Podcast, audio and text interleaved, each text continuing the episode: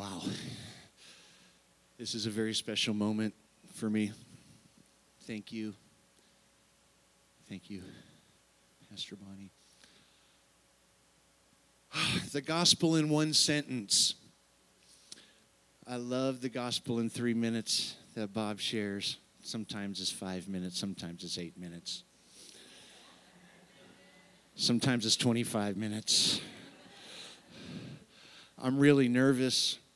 I, I uh, uh, just before we get started here really quick, um, everybody in here should have gotten a rock. Um, if you did not get a rock, please raise your hand, and uh, Lucas and Gabriel are going to help uh, put this out. Yes, thank you. A rock is petrified mud. We're going to talk a little bit about mud today. I hope we have enough rocks. I only got seventy of them, so straight from amazon dot com. Yes, yes, yes. Thank you for my family for being here. I know many of them don't want to be in a church, mostly because of me. So thank you for being here. The gospel in one sentence. Jesus.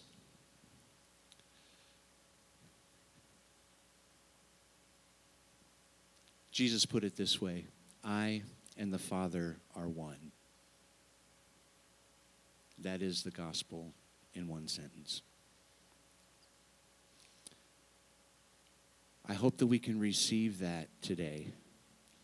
When Jesus tried to preach it, they picked up stones to stone him because it was blasphemy.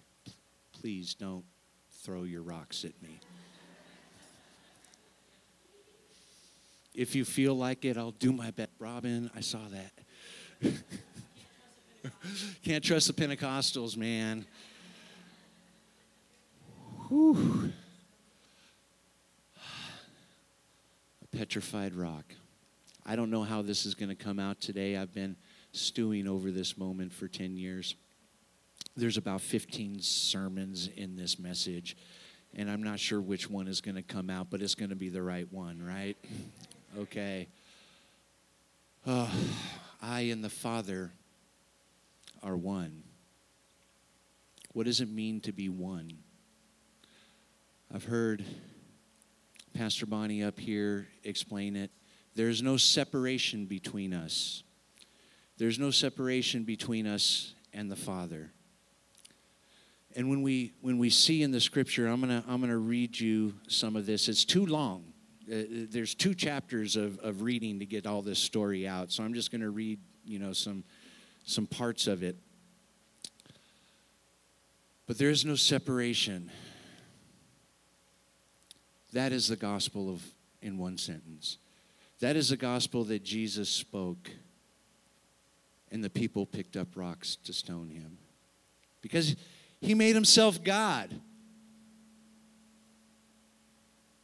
We're not supposed to be God, right? We're supposed to be sinners that need a Savior to come and tell us how to act, how to think, how to be. That's what we've been told. That's what I've been told my whole life. Yet Jesus says, I and the Father are one. There's no difference there. There's no separation there. One means the same. One means one. And that's the gospel that's been deceived out of us for most of our lives. For millennia, taught by the church. That God is over here and you are right here. And God is perfect and you are imperfect. That God can do no wrong, but that you can't do anything right. That's the gospel of demons.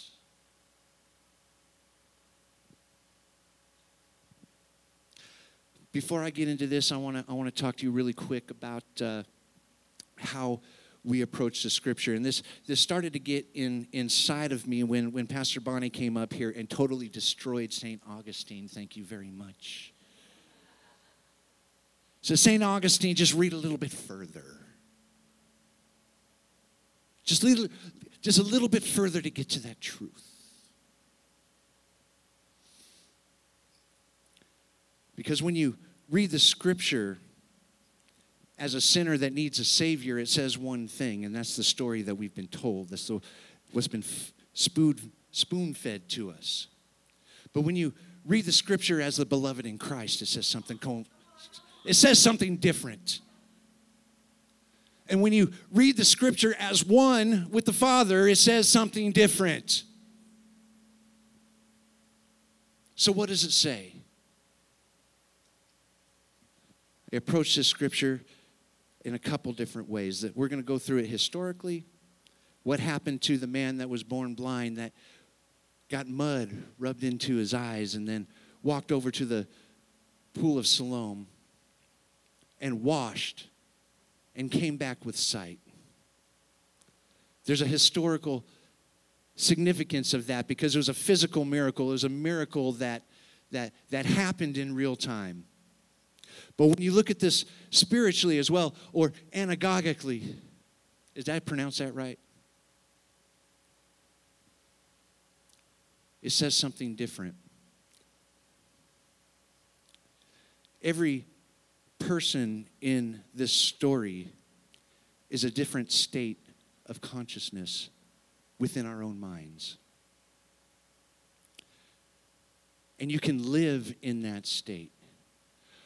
Or you can allow the state of consciousness of Christ, reach back and talk to that state, to that part of you, to that part of you, and reconcile it back to yourself. He will come after you, and he does in this story. He came after, we'll just skip to, to that point. He, he came after him when he was rejected from the church.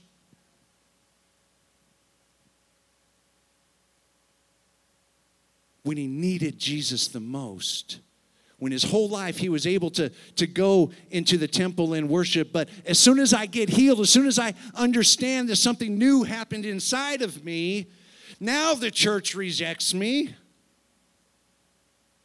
because not of what I've done, but because how I was born.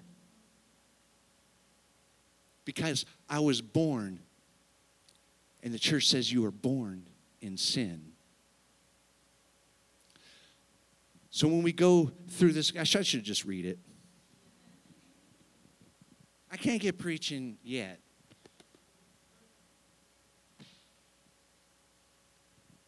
So this story actually starts in Job. And uh, if you ever want to know how this relates to Job, you should ask my Eve over there. It will blow your mind, the things that she found in Job. And then it picks up again a little bit in, in Isaiah, and it, and it uh, picks up again in, in Psalm, and then it covers two whole chapters in John, and then referred to again in the story of Lazarus. This is a theme in the Bible. And if we believe what Jesus, what Jesus says, this will reach your heart in a way that it has never reached in your heart before. In John chapter nine, it says, now Jesus passed by, and he saw a man. Hold on. Okay, so you have to put on your glasses. I have to take it off. Now you're all like mud. and But I can see with the extra giant print. Now, as Jesus passed by, he saw a man who was blind from birth. And one thing that, if you have a Bible, I want you to see, there's something interesting in the King James and the New King James version of the Bible. So if, if there is a word in the translation that does, didn't exist in the original text, it italicizes that word. That means that word is missing. And it's funny to me in how Uh, John chapter nine, verse one, the italicized word is Jesus. It's almost like John, as he was writing this, and I, I don't know if it was just missing from the text or if John left it out on purpose, as if to say, insert your name here. Because that is the message of I and the Father are one. Insert your name here. So the name of Jesus, and we know we're talking about Jesus, but the name of Jesus was left out of here. And uh, it was interesting that, that as Jesus passed by, he saw a man who was blind from birth. And the disciples asked him, saying, Rabbi, who sinned, this man or his parents, that he was born blind? And Jesus answered, neither this man nor his parents sinned, but that the works of God should be revealed in him.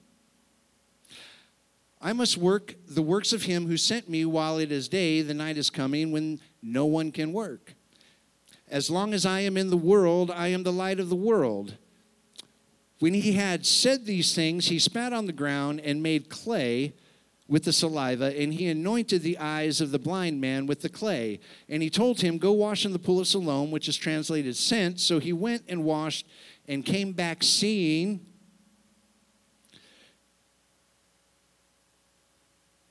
And that was the physical miracle. I can see you again. I was blind, but now I see.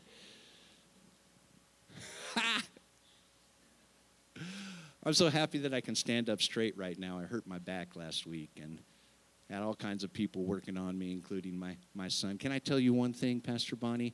I am so glad that this house, my son could have walked in wearing a dress today, and nobody would have thought anything different. You can clap to that. Yeah, you can you can give that a, a hallelujah. And he likes to wear dresses sometimes. This is a safe place. This is a safe place for a privileged white male cisgender, straight, which is a minority in this church, but I've never felt like a minority in this church. As as Bonnie said, when I walked in here, I didn't know if I was ever going to walk into another church again, but and, and I'm walking into something where I'm different than everybody else, which is weird to me, because out there I'm just like everybody else. I come in here where I'm not like anybody really, other than the minority, and you guys gave me a home, so thank you for that. Thank you. Amen. Amen. Okay. So you got mud. Jesus takes and spits on the ground, which is weird.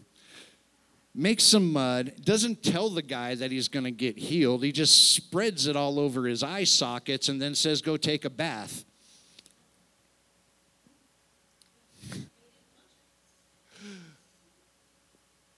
Who does that? Who does that? Jesus does that. So he went and he came back healing, and uh, he came back seeing, and, and he was healed.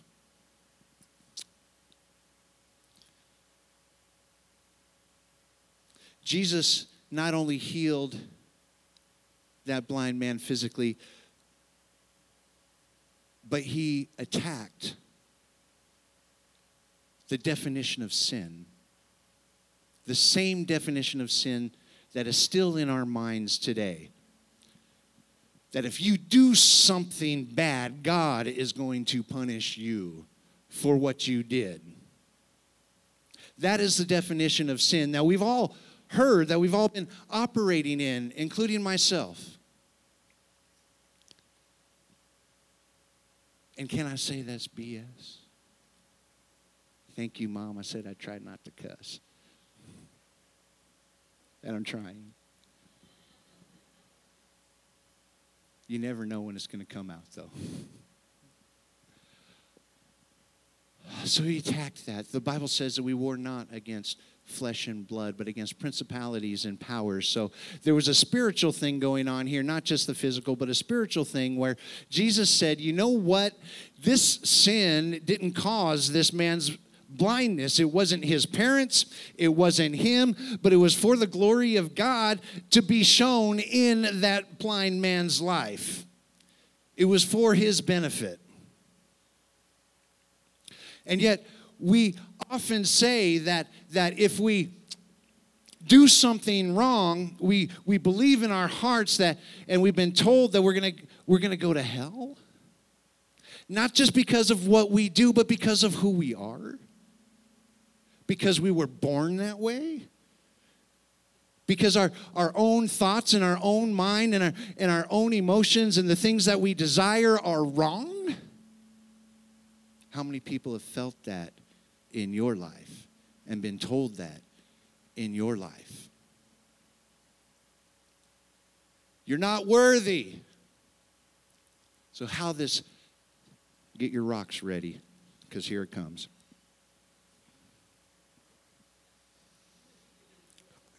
I'll be ninja.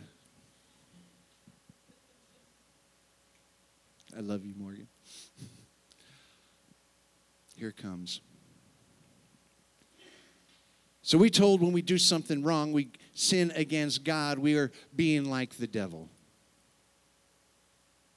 That the blasphemy in this is because the devil says, I will be like the Most High. I will be like the Most High, the Most High God. Here is the sin of Satan, and it is written into the fabric of the Christian church. And has been for years, because here's how it goes. You come up to the altar, and then and then the pastor prays for you, and then you accept the Lord Jesus as your Savior because you are a sinner. And then they turn you around and they say, okay, well, now you are perfect. Right here, right now, you have no sin. Now go and don't do anything wrong. And then don't think wrong. Don't do wrong. You have to make yourself like the Most High. When you see something wrong, you change your mind. When you do something wrong, you repent and you don't do it anymore. You have to make yourself like the Most High. You have to go and every step that you take, check it with your spirit and make sure that God is okay with that. And then if it is okay with that, then you might be saved for another minute or two. But then you have to go and repent again because you're not worthy. Make yourself like the Most High. That is the sin of the devil that we were told when we were young that we had to follow. And can we break that chain today? Can we break that chain today? Because the only difference between Jesus and Lucifer is that Lucifer said, I will be like the Most High. And Jesus said, I am like the Most High. It is the awareness that you and the Father are one. That is already right there, right where you stand. And you are worthy, my son, because you exist. You are made of the same stuff that God is made of. You are made with love and with light. You are the source and the image at the same time. We see the image in this world.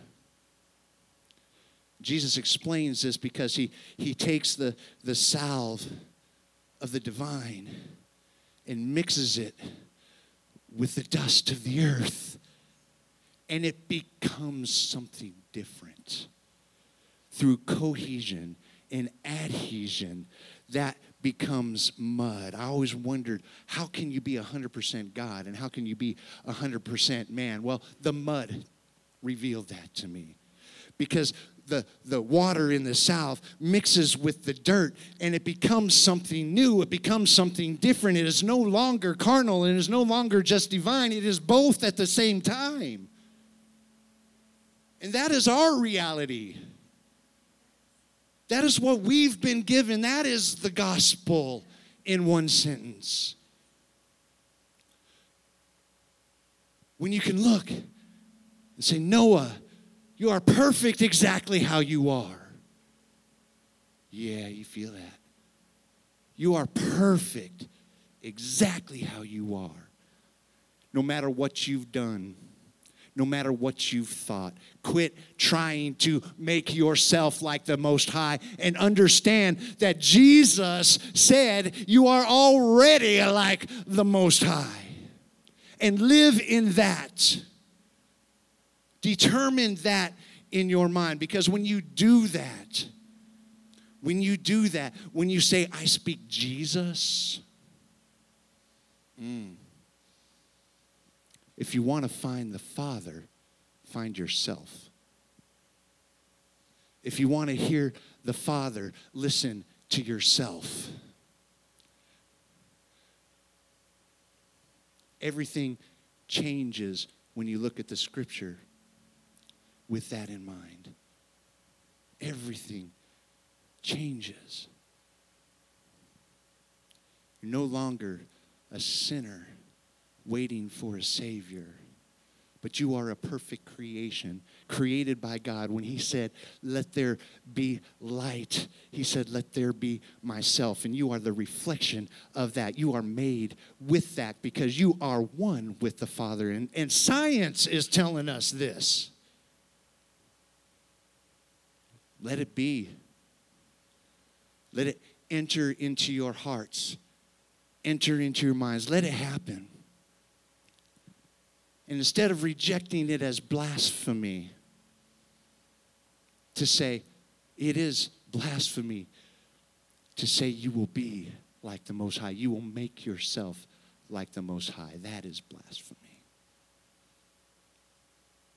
But the recognition that, that Christ, the salve, and us, the dirt, becoming something new, something different, something just for this place, just for this realm, something that only happens here on earth.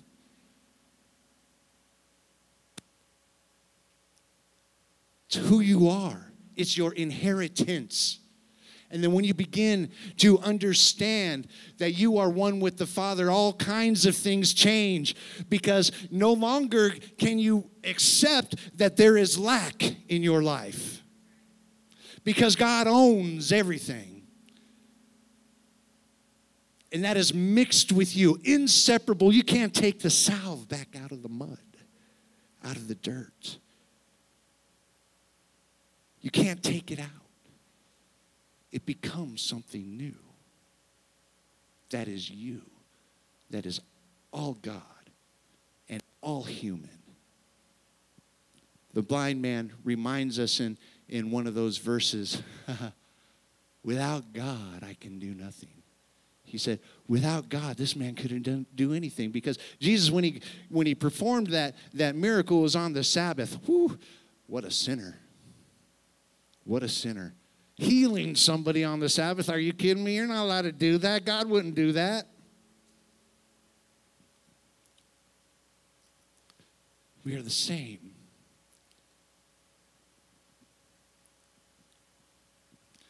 That rock that you have started out as mud.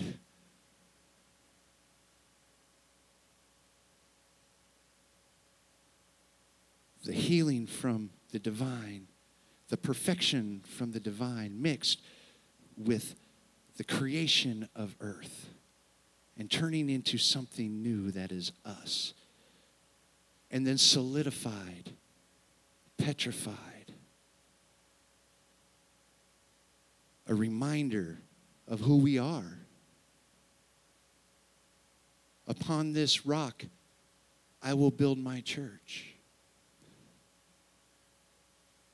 Jesus said, upon this revelation of, of, of me being the Christ, that's how I will build my church. And we've turned it to a doctrine of Satan. Go, go out. And never sin again. Never do anything wrong. And when you do, kick yourself in the head until you get it right.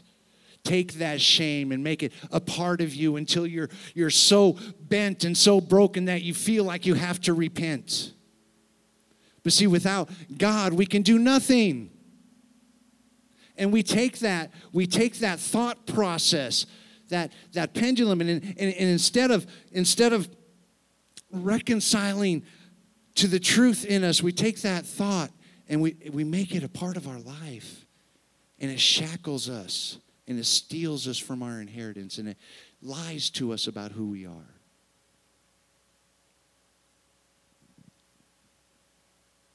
I can't see the clock here.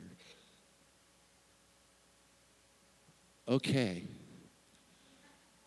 I got to shut up now. There's way more to this. Way more to this. But I want you guys to understand. Jesus explained it to the Pharisees just like this. He said, "Why do you call me blasphemy when your Bible, your scripture says in the Psalms that you are God's?" And that word God right there is Elohim. Elohim is the plural name of the God El. The name is El.